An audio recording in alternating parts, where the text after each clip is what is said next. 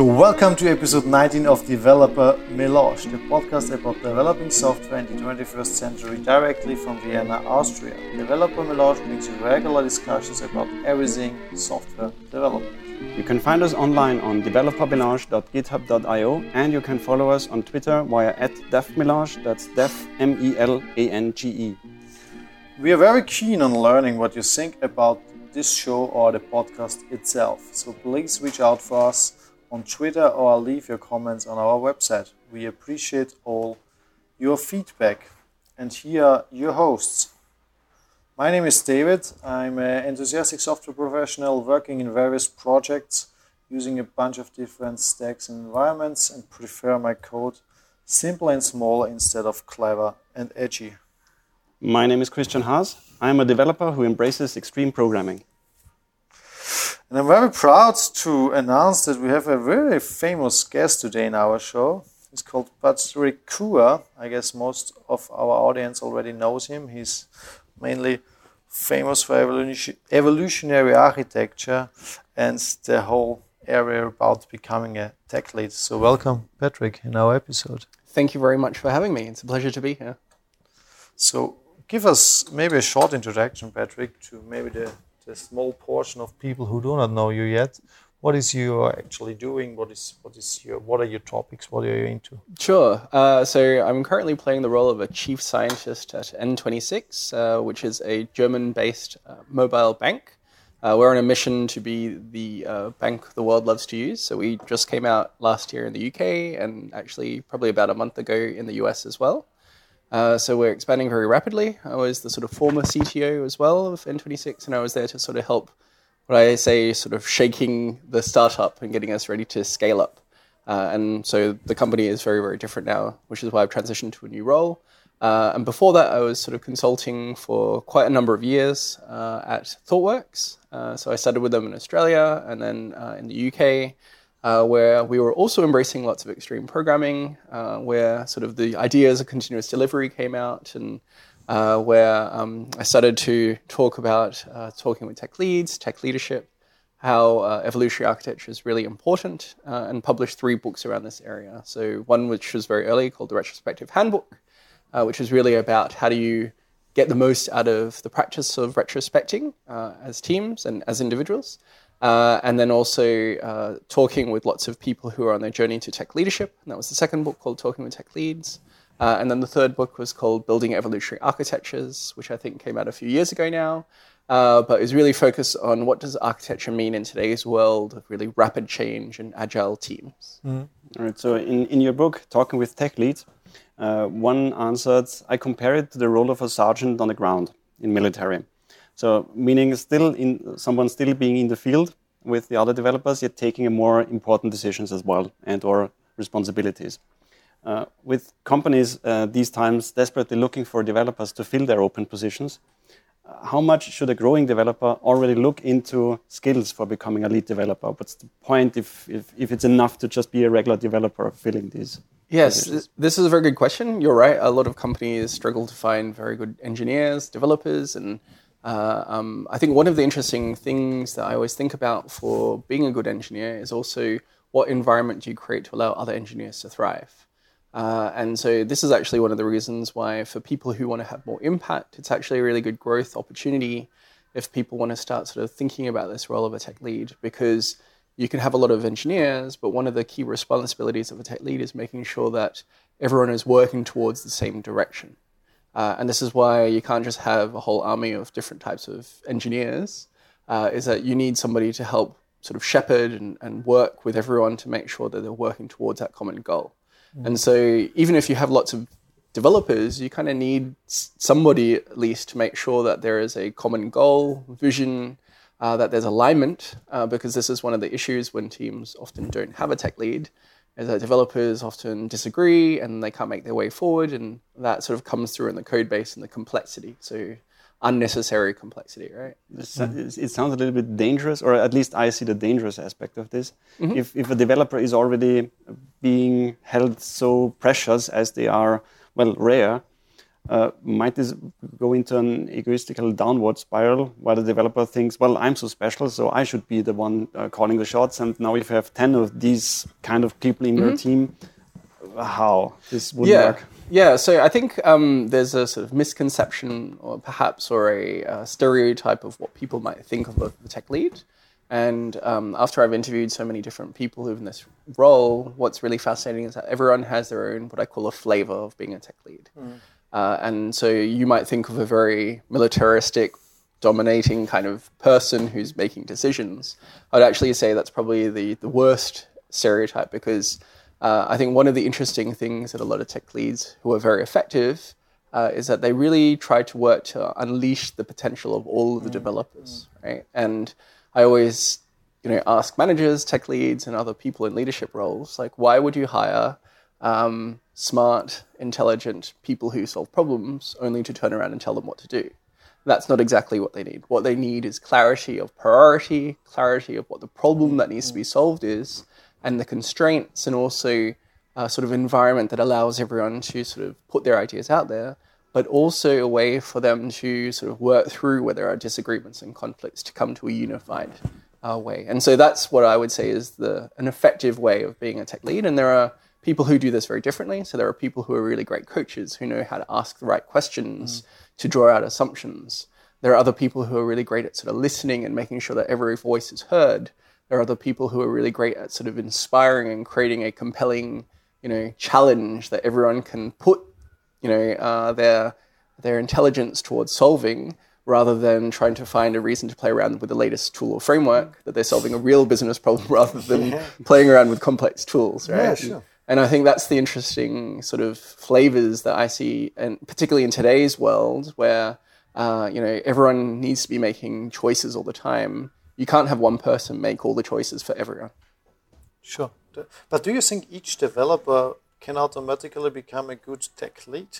Uh, not automatically, no. So I, uh, it's it's a very interesting uh, journey. So um, I've been talking a lot about what I call the, the trident model of career development.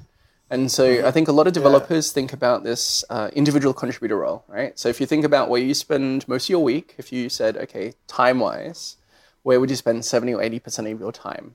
Uh, now, most developers like to think they spend 100% of their time programming, uh, but I would say hopefully effective developers aren't just spending the time at their computer, but they're code reviewing, they're sure. collaborating with other developers, they're talking to end users or customers to showcase, you know, they work in planning or estimating and retrospective. So it's probably more like 70 or 60% of their time is actually spent c- coding. Um, but that's what a lot of the time a developer will be spent doing. Now, when you step into a tech leadership role, it's actually kind of interesting because a tech leader is effective because they understand the context of how developers are working and they can talk in that language. But actually, when you think about the skills required to lead, this means about the facilitating, this means about the coaching, the asking questions, this means about setting a vision. These are very different skills, and also, once again, they're very different experiences. Mm. And so it doesn't automatically translate sure. that somebody who is a really great developer had, has all the right skills immediately to lead effectively.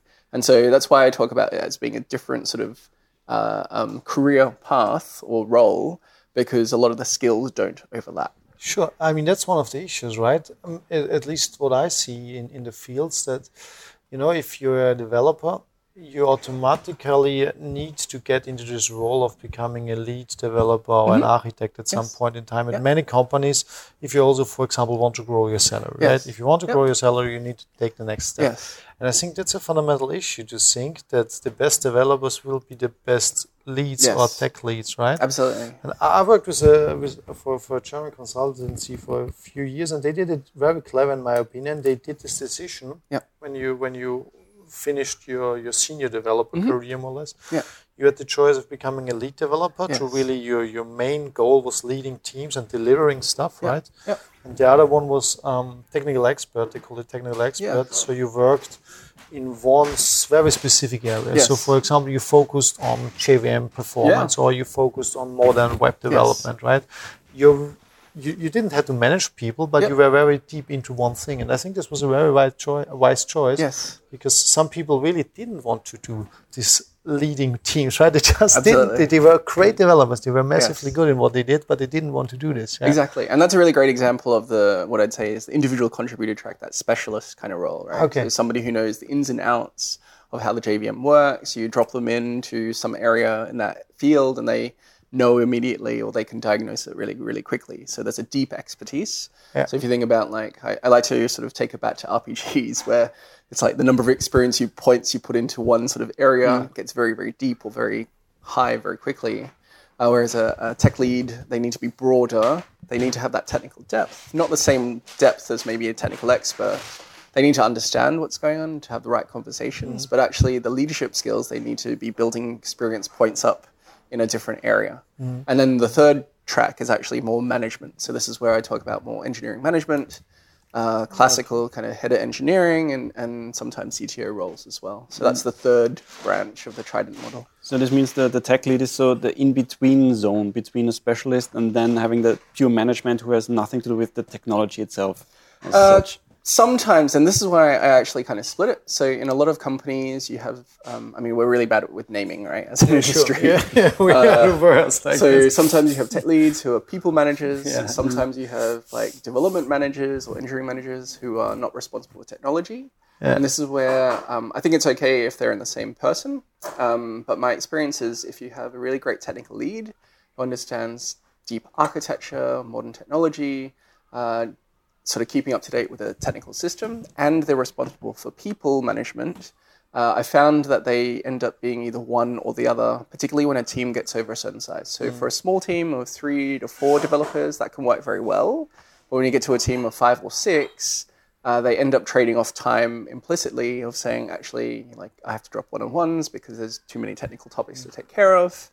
And this is where I found it useful to sort of split that ex- uh, explicitly, is that you have some people who are really excellent uh, engineering managers, but they're not deep technical specialists, mm, mm, right? Mm. So they understand the nature of software, they understand what is necessary in an environment, and they know how to sort of facilitate the rest of the organization to unblock things to make sure the team has everything that they need.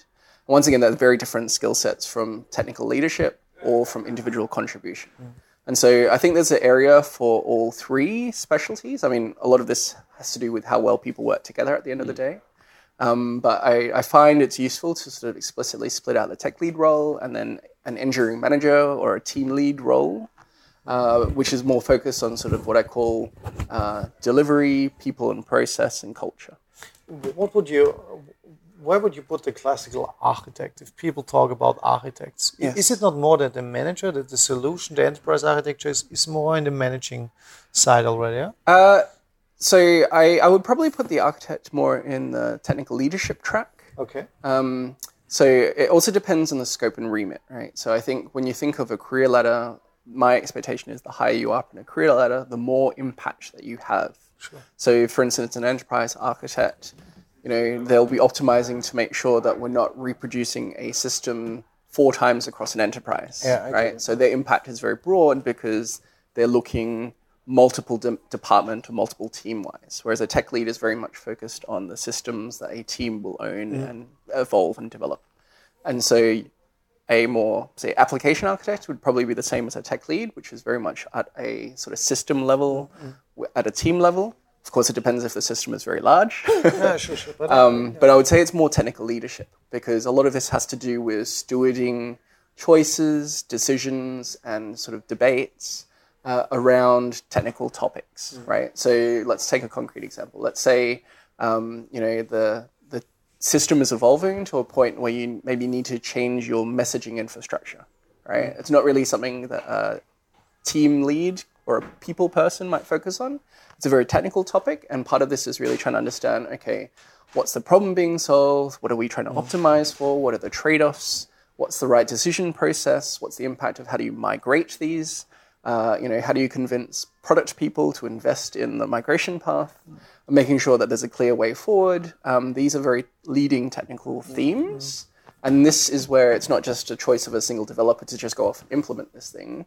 The leadership part is really about making sure that everyone who's contributing to that system understands why we're going on this journey, uh, where we're heading towards, um, you know, being involved as much as appropriate, um, uh, and coming up with the right decision making process around technical topics. Well, that you, you bring up several social aspects. So Yes. it's it, which is why I, I find this role pretty much in the in the middle between a very local um, role and then also a grand role like a manager. So you Yes. have pretty much two hats in one in one person. Then the technical aspect, still looking at where what to do, and then at the, sec- at the same time also be as close to the developer actually doing it or implementing it, Yes. and also making them feel yeah that's the right one. That's uh, Yes. making convince them actually. I think you need to be very close to developers because otherwise, in this position, you will not have the commitment from the people. Right? Yeah. You, you really need. You know, it's it's it's it's nothing worse than I think working in a team where you have some kind of technical leader, leader and people don't really see him as a technical Yes. leader because he just has this role, right? But he doesn't have the commitment from the team, and then you have this this thing where people are working aside from him. Yeah. You know, mm-hmm. they're, they're all you know unofficial technical leaders and stuff like this. So which which is why I also, well, two parts. The the comparison with the military sergeant I like because of the, the closeness and the, the social aspect. It's not so good sure. because of the military aspect. Sadly, though, it's for now the most fitting role that I, I w- I would be happy if we have a different comparison. Perhaps I don't know a coach and a don't know, sports team. I don't know. So I, I like to describe it as a, a shepherding role because I think what you describe is less about the managing side, but more about the leading side. And that's why the technical leadership side is very important. Yeah. Because leadership means uh, ensuring everyone's moving towards the same direction, uh, sort of coaching and, and growing people from a technical side. And you're right, David, in that you know people who are in that role need to be respected. I think this is one of the problems with mm. kind of maybe old school architects where some of the decisions don't fit the problem that people are having. So I, te- Ivory Tower architects. yeah, mm. and so tech, Exactly. Yeah, I would- oh, yeah, sorry. tech leads need to have enough respect from their team or the people they're working with that they understand they're trying to help us solve this problem and to try mm. to you know get over many disagreements perhaps across different teams. Um, I've seen management from a different perspective because there's other things that I wouldn't expect a tech lead necessarily to do. So let's take budgeting. Let's talk about like headcount planning. Let's talk about roadmap planning. Uh, um, sort of reporting out to the rest of the business. They're very classical, more management uh, sort of you know how a team is organized. They're not necessarily things that will fall automatically to a tech lead. Sometimes they will because of the blurriness of the role. But I think there are things that are very outside. A tech lead doesn't need to do, but to really you know corral a team towards the same technical direction, that's the key element of the leading side. Mm-hmm. Yeah, that's very interesting. That's, that's- I think this is very interesting discussion, especially because when I talk to people about this topic, they usually see it more or less black white, right? They say, you know, things like we don't need architects anymore. Yes. We should have just you know technical leaders, and and, and architects are all renamed now to lead developers and stuff like this. But I think it's very interesting what you say that you you need all those three roles, right? Yes. You need people who take care of all the three things, right? You still need good architects Mm-hmm. who have a good overview about all the things which are going on, which somehow shape also the the company in which direction to go. But you also need those those, those leads, which uh, Emily Page did a did an interesting talk about this. I heard it a couple of years ago already, and she said. A good architect is somebody who provides the kitchen for the developer. Uh, a good lead developer Mm. is somebody who provides the kitchen for the developers, right? And I, I think this is a very interesting metaphor. That's a great right? metaphor. Is it- Yeah. that, that's that's what it is about. Yeah, yeah, and a kitchen needs to be very uh, like a professional kitchen needs to be very uh, organized, Exactly, clean, uh, knives sharpened, the right tools. That's a very good metaphor, actually. Yeah, I also liked it. That's why I remember it. I guess. Yeah. Um, I will say a refinement of that is that I think it's necessary to make sure that there's an emphasis on those three areas. Uh, it doesn't necessarily mean you need to have people in each of those roles. Sure. So that's why you might see sometimes that a tech lead might also be responsible for people and growing people, development conversations. Uh, but once again, uh, if they have too much uh, work to do and there's too many people, often things start falling apart, which is why it's often useful to have multiple people play this. They have to play along well, but it means that less things will tr- fall through the cracks. But if you set up a new team, let's say you have you know a new company, a new startup, and you have five new people, and Uh-huh. you want to set up. Maybe you have the, the engineering was was outside of the company. Now you want to put it inside the company. Yeah. Um, would you would you define the technical the tech lead before, or would you just keep those five people working and see who is naturally growing to become a tech lead? I'll give you the classical consultant answer. it depends on what. Sorry. um, so, well, I mean, it, it, it really depends because, like, let's take an example where all you have is some people who are, you know, fresh out of university. Yeah, sure. Right? Like, they need guidance and shepherding. They've never maybe built a system. But let's say that you have five very senior, experienced people. Each of them have built lots of mm. systems over time. You have a different context, right? And if they get along well, then you maybe don't need a leader, right? Because they've already worked out a way to work together.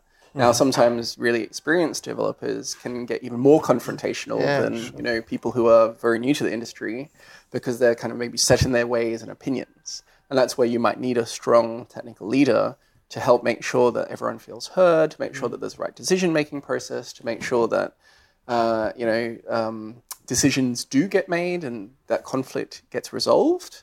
Uh, so that's why I think it really does depend on the situation, and I think this is one of the challenges when people step into that sort of role from developer to tech lead, is that you have to be able to deal with people and the variety of you know dynamics that come with that. Is this is this always this evolutionary step from a developer to a tech lead, or is there also a different branch where I could diversify into becoming the tech lead? Is having the technical experience the minimum re- uh, requirement for becoming tech lead? Uh, no, I think the, the, the second word is the key, is the leadership. So uh, if I was to sort of think about the strength of an effective tech lead, I always say that they need to have enough technical knowledge to facilitate the right conversations. But they need very strong leadership skills. So this means about influencing, this means about relationship building, this means about uh, conflict resolution skills. These are things that don't naturally come to developers. Like you don't spend your time building influencing relationship skills when you're working with a computer, because you have to really understand the dynamics. Um, trying to convince product owners of investing in technical debt, um, managing technical risks. So these are a lot of things that don't naturally come to developers, um, and they don't practice this. Right? Nobody asks them to do this, but these are the things that are expected of a tech lead. It's very unnatural for developers, as you said, right? Because Absolutely. developers, uh, uh, JB Rainsberger, he said a couple of uh, months ago when I met him at the conference, he was starting to become a developer because actually he loved working with a computer because finally somebody did something how he wanted to do it. right? And he never managed this with human beings. Yes. And he said that, that that's for him as a developer the- hard point, right? Yes. It's not always easy for developers to handle people and, and to work with them, right? Yeah. So is it not more like a Scrum Master role with a very technical focus, this, this whole technical leadership? Because you said it's more about facilitating, right? It's not making the decisions directly, it's, it's moving the teams into the right direction. So- Uh, you could call it a Scrum Master, but I mean, Scrum has a very strong definition about what a Scrum Master does about Yeah. helping the team adopt Scrum. Yeah. Uh, so, you know, the way that I look at it is that, once again, if you look at a person, it's like having multiple hats, is that people can play multiple hats, right? So, some people are fathers, some people are brothers, some people are partners, and they play a role of a tech lead and a Scrum Master, whatever. Like, you can play multiple things. So, you can have a tech lead uh, and a Scrum Master. Um, but some Scrum Masters, for instance, never come from a technical background. Right? So you can't facilitate a conversation if you don't necessarily understand what people are talking about. So if somebody is arguing about, I don't know, Kinesis versus Kafka, you kind of need to understand what the trade-offs are in order to ask, you know, the right questions. And that's where the tech lead is very needs to have enough context of those tooling and the consequences. Um, and it's not necessarily also about facilitating. Sometimes it is about making a hard choice, right? Because uh, some decisions do need to be made because a team can't find a way forward, right? So you need somebody who can be then trusted by the team because it comes back to what you were saying, David, about Exactly, the team won't commit Yeah. if they don't believe in the person that they have. So and this can block a whole team, right? absolutely. And I think it's it's super hard to be a tech lead in a very senior team, right? Yes. Because they all have their opinions, they all have their experiences mm-hmm. already. Yeah. And you know, at some point, as you say, you need to make a decision. Yes. Yes. It's it's not always black or white. It, No. it has all the advantages and disadvantages. Exactly. And it, it's really hard then if you don't have somebody everybody trusts in, right? Yes. You know, he, he's taking responsibility. He made this mm-hmm. decision now, and, and it's clear. Okay, it will not be maybe the perfect fit, or sh- Exactly. but but at least we have a decision. Yeah. It's, I think another thing that a tech lead brings, which is very interesting, is often also a different horizon, right? So mm-hmm. a tech lead should be thinking a lot longer term. Now, obviously, all teams and individual contributors should be thinking longer term, but often people are focused on what their current activity is, right? So mm-hmm. some people may not be thinking about you know what other teams are doing. They may not have visibility of what other teams are doing, and are they optimizing for themselves as an individual, or are they optimizing for the organization? Mm-hmm. And so a good tech lead will also act as like a bridge to you know understand what other teams are doing technically, and make sure that their team is also sort of moving in the same direction or at least aligned. yeah, that's cool. Yeah. Cool. So, what what are your tips? How, how, could you become a tech lead? Well, what is what do you need to do? Yeah, so um, I think there's a lot of great opportunities for people who are looking to move towards this. Um, one of the best ones is actually already if you already work with a tech lead and architect, ask them uh, if they if you can take over some of their responsibilities. Right. Okay. So uh, in a certain way, it helps the other person delegate more things to somebody. Uh, it helps you grow as a person, so it helps them scale, and it helps you have an opportunity to practice something with support from somebody who's been doing it already. Um, the other way is also looking at new opportunities. So this is kind of what we've done with career paths at N26. We talk about seniors uh, starting to move towards their technical leadership journey. Is that they need to start maybe mentoring one or two engineers, and they need to take responsibility for maybe a small service or a small area of a system. So rather than you know, responsibility over the overall architecture for a large system. Maybe they take over a sub module and they're kind of the steward or shepherd for that module to make sure there's cohesion and integrity within that.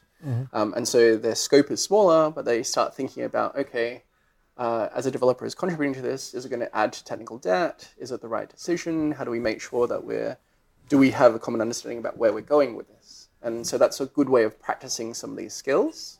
Um, and then also starting to invest in uh, reading about leadership skills because this is something that refactoring books, testing books, microservices architectures books won't tell you how to be an effective leader.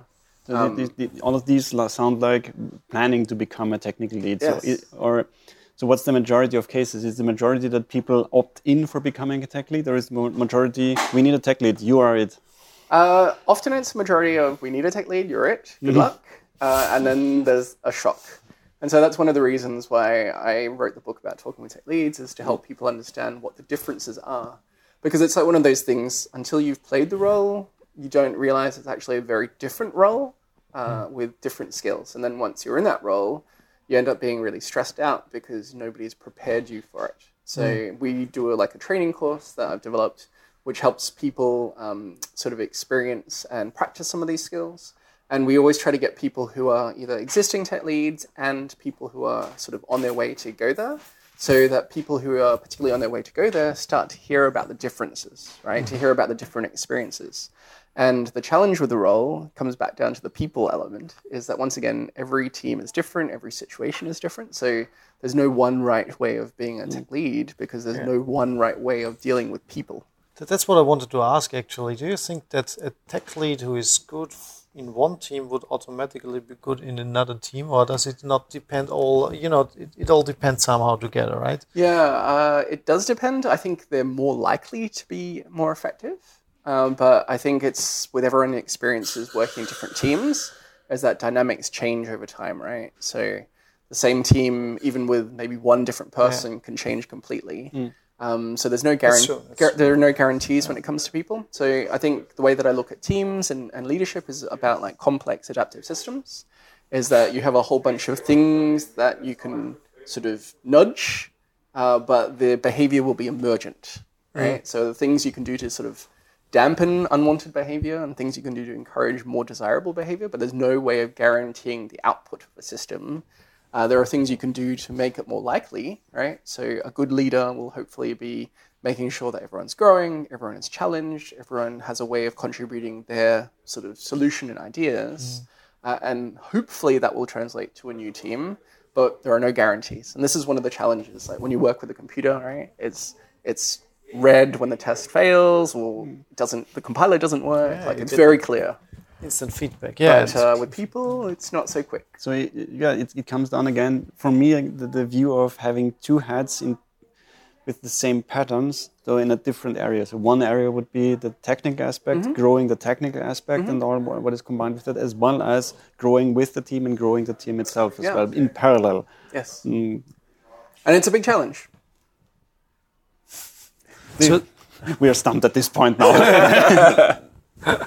No, but um, I mean, but you have your trainings at least. Yes. I, mean, I mean, if there's one interesting question about for people is why would you want to do this, right? Is uh, a thing about having more impact is that some people still like writing the same program and you know solving problems, but other people sometimes want to try something different. And I think this is an interesting thing where I've seen people go into a tech leadership role and then they go back to being a individual contributor, and that's perfectly fine. Right? Yeah, yeah, so sure.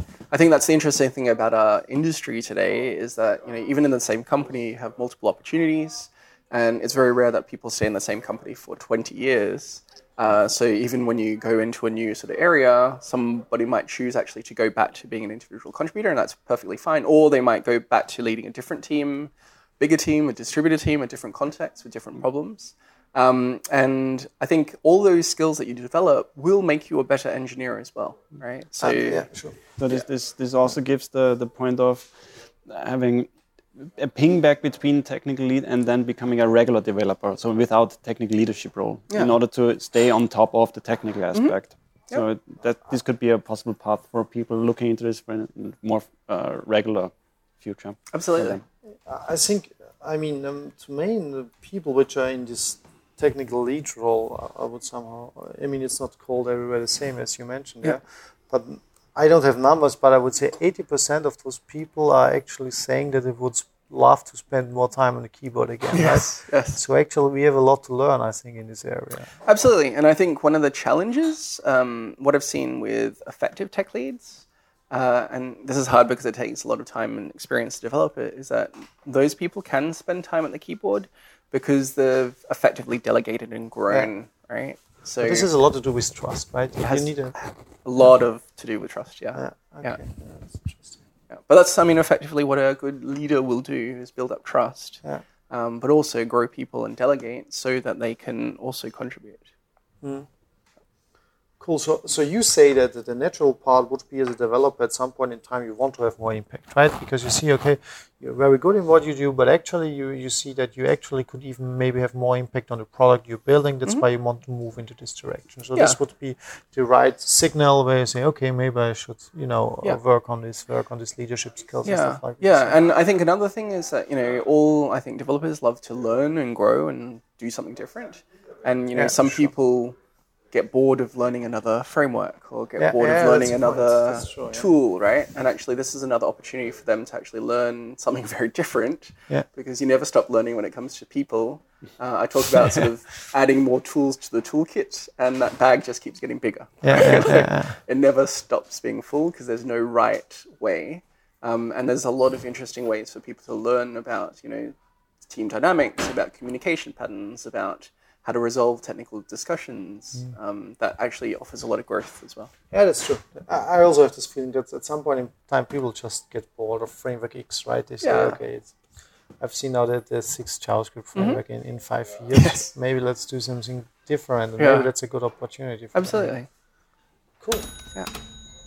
So I think we are done with another great episode of Developer Melange. Also, already, do, don't, don't we also want perhaps to give some Sure. information about what is happening in Vienna?